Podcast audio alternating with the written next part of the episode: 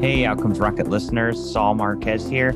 I get what a phenomenal asset a podcast could be for your business, and also how frustrating it is to navigate editing and production, monetization, and achieving the ROI you're looking for. Technical busy work shouldn't stop you from getting your genius into the world, though. You should be able to build your brand easily with a professional podcast that gets attention. A patched up podcast could ruin your business. Let us do the technical busy work behind the scenes while you share your genius on the mic and take the industry stage. Visit smoothpodcasting.com to learn more. That's smoothpodcasting.com to learn more.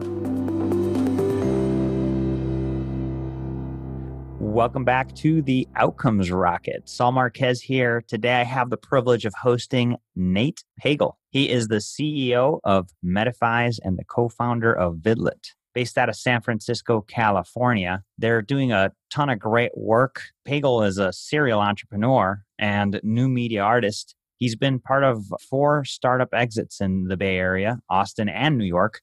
And he has a video show and media artwork in over 20 countries. His experience includes product management, software development, design, branding, banking. He's got a wealth of knowledge in business. Pagel has managed award winning digital media, web, and interactive marketing projects for many Fortune 500 companies, including Apple, Microsoft, AMD, and more. He is doing some outstanding work in healthcare now, and I'm excited to be hosting him here today to talk to us a little bit more about what they're doing in the space. So, such a pleasure to have you here, Nate, and thank you for joining me. Sure. Thanks, Saul. Yeah, and please do call me Nate. And uh, excited to be here as well and talk about in this interesting time what's happening with Medifies and otherwise. Yeah. So before we dig into Medifies, Nate, tell us a little bit about what inspires your work in healthcare. Well, so this is my first healthcare startup. Everybody else on the team and board of advisors, et cetera, has had 10 to 20 plus years of experience in healthcare. Mm-hmm. Uh, so they helped me figure that out. The reason to get into healthcare is I kind of made a decision as I've been through a variety of different startups to only do stuff that made the world a better place from now on, as opposed nice. to you know, advertising. which I've done a lot. and so healthcare interested me. My co-founder and I went to grade school and high school together. So he's he and I have known each other most of our lives. Oh wow. He is the chief of surgery and a cardiothoracic surgeon for coming on 20 years now, California as well. And he had an issue. So I'd been interested in healthcare and philanthropic organizations, things like that. But he had an issue with his surgeons that he thought could be helped and really help everybody in healthcare. And by everybody, I mean the doctors, the clinicians, the staff, but also the patients and also their family, most importantly. And so I was interested in taking that head on. I was like a challenge. And so I thought I'd do something different, do something in healthcare, and see if I could bring sort of some of my experience in other verticals into healthcare and help out a little bit.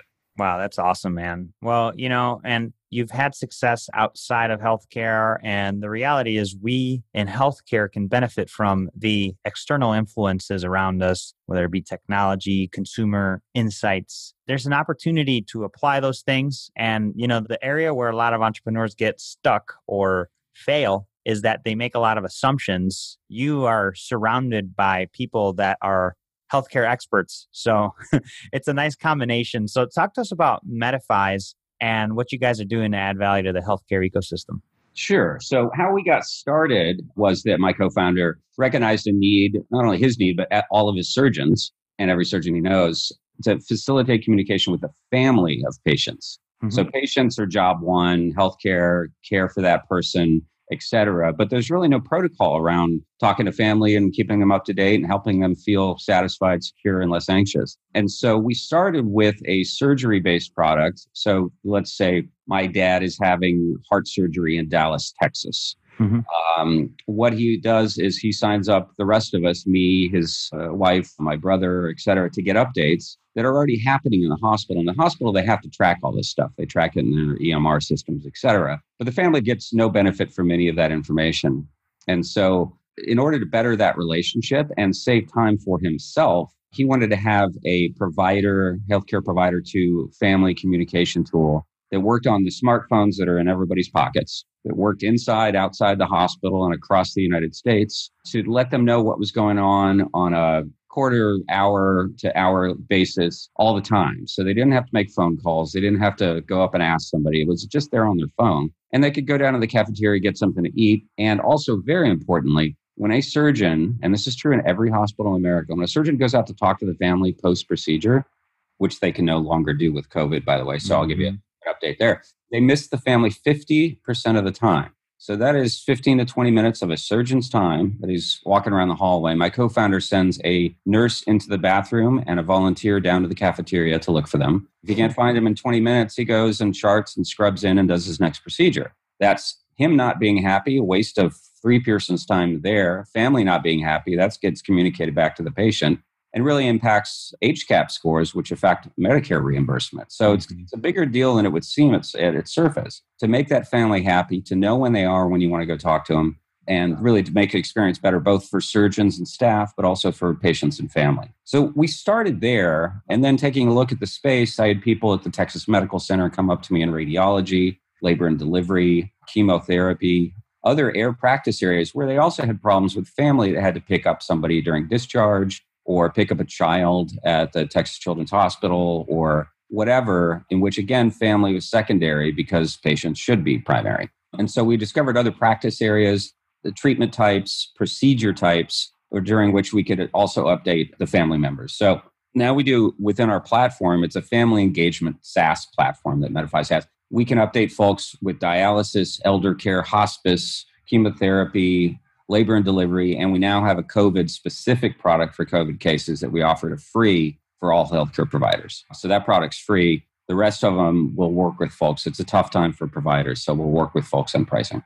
Very cool. Very cool. Yeah, you know, I never realized that 50% of the time the surgeon can't find the family. I mean, yeah. that's that's frustrating that's yeah that's a bad bad use of their time literally they're looking in bathrooms man crazy yeah. stuff and so you know it's these problems that are out there that often go unaddressed and and then it becomes a bigger problem but when they're identified and we could do something about it it's a great opportunity uh, number one you know to help HCAHPS scores but overall outcomes how yeah. patients and families feel less stress because these moments are stressful, right? Mm, yeah, yeah, yeah. Yeah, my thesis was going back to the statement it takes a village to raise a child. Healthcare has progressed such that we live longer, we live with diseases longer, etc. So if it takes a village to raise a child, it takes a village to take care of a 90 year old with comorbidities and chronic conditions. It takes a village to take care of somebody with chronic conditions earlier in life as well. And to enable that is to bring the family, friends, contacts, loved ones, whatever, whoever the patient wants, into that care continuum so that when they're not in front of a doctor, which let's face it is the minority of the time, everybody else is looking out for them and helping them adhere because that lack of adherence to a physician's instructions got them there in the first place. So, and people that love them have a huge incentive to help them out. And so let's make that electronic, let's track it. And to your point, in terms of outcomes, we have reduced readmission rates in some cases by 25% because the family's there and that is not bringing them back to the hospital and we can update them. Uh, That's cool. So that positively impacts outcomes because if they're readmitted, the prognosis is generally not as good. So we're trying to look at and track everything. I'm a data guy, I'm a data junkie given my startup experience. So I try to look at every data point and try to figure out where we're working, where we're not, and how we can improve.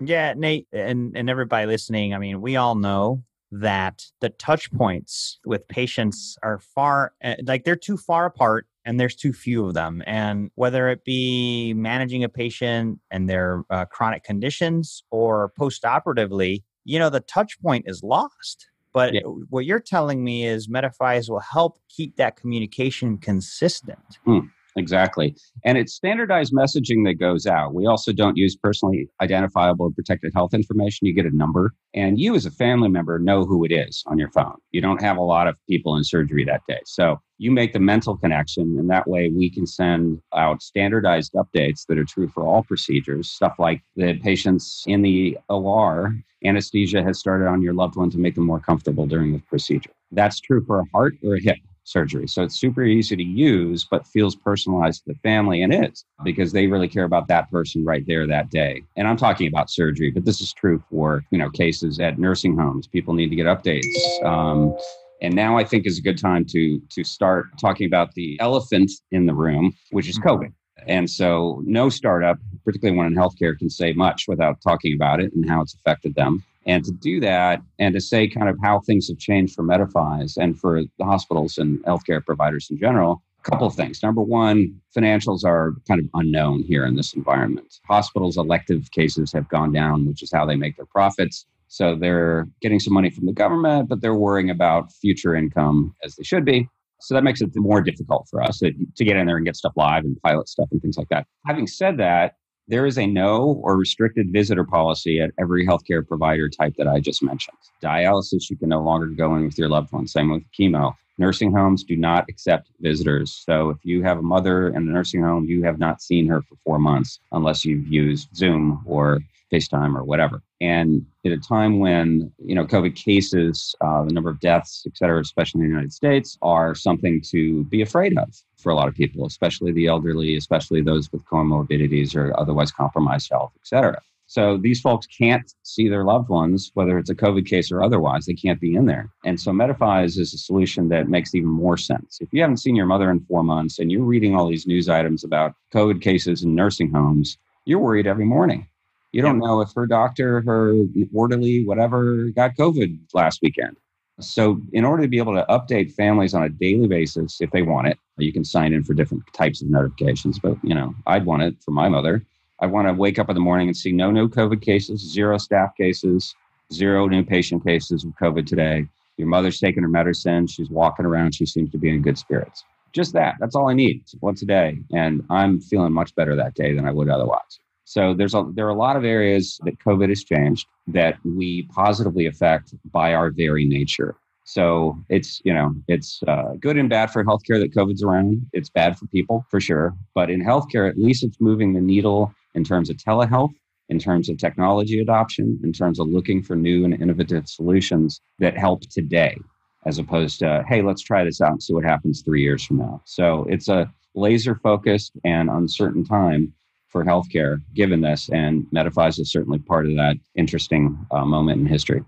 Nate, I really appreciate you sharing, you know, really how you guys are adding value specifically around COVID. I mean, there's nothing worse than not knowing and that uncertainty, especially around these times. And with your example about the, you know, somebody's mother in a in a in a home that you can't see, those daily updates would be huge. And yeah and then scale it to the OR or anywhere else, right? It's a powerful platform. Thank you. Yeah. So lots is going on to really improve healthcare and it's not easy, you know. And and so what would you say is one of the biggest setbacks you've experienced and what was the key learning out of that so far? Well, I'm going to pass on COVID right now because that's the biggest setback that all of us have experienced. Uh, mm-hmm. Since I just talked about that, and talk about something that's a little bit more endemic to healthcare in general. Mm-hmm. And it's a known quantity. I, uh, a little aside is that when my uh, current co-founder of Medifies and I sat down, he kind of pitched me on this idea and said, Nate, can we create software that'll help with this problem? And my response is, yeah, we can. We can for sure. He's like, do you want to start a company to do this? I said, no way. It's healthcare. Are you kidding me?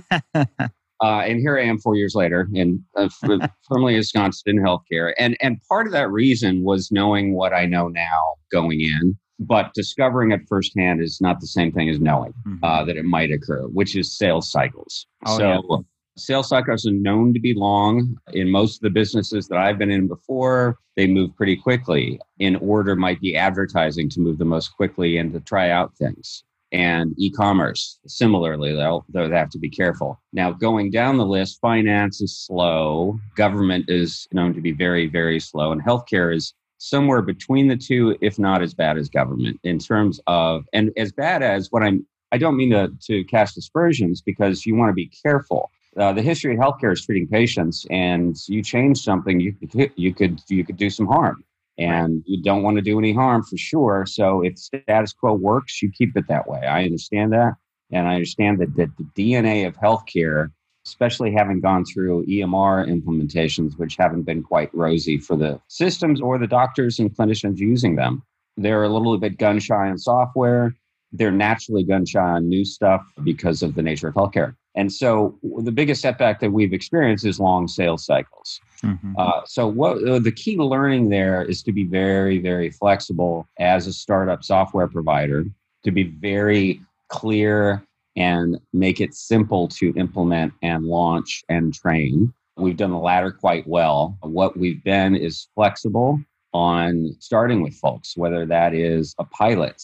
My training in San Francisco and doing software is never do pilots. In healthcare, I've softened that to do any pilot that anybody offers. the reason that you don't do pilots is is that the investors think that if you put a zero dollar value or a lower dollar value on your software, that's actually what you're worth. Yeah. Uh, and so don't do anything for free. Now, healthcare, hospitals, et cetera, are used to doing stuff, having people do stuff for free. So you have a larger opportunity. So we've been, my learning there is do whatever it takes to let people use the software in a real world environment, have metrics around what success looks like be agreed by both parties and track it backwards and forwards to make sure you're hitting those metrics. If you're not doing it as a startup, you're not doing your job, you're not providing a good enough product if other things get in the way, COVID, uh, revenue, you name it, mm-hmm. um, you got to be flexible enough to move around that. And so that's the biggest setback other than COVID. And the key learning is be very flexible and get the data. And,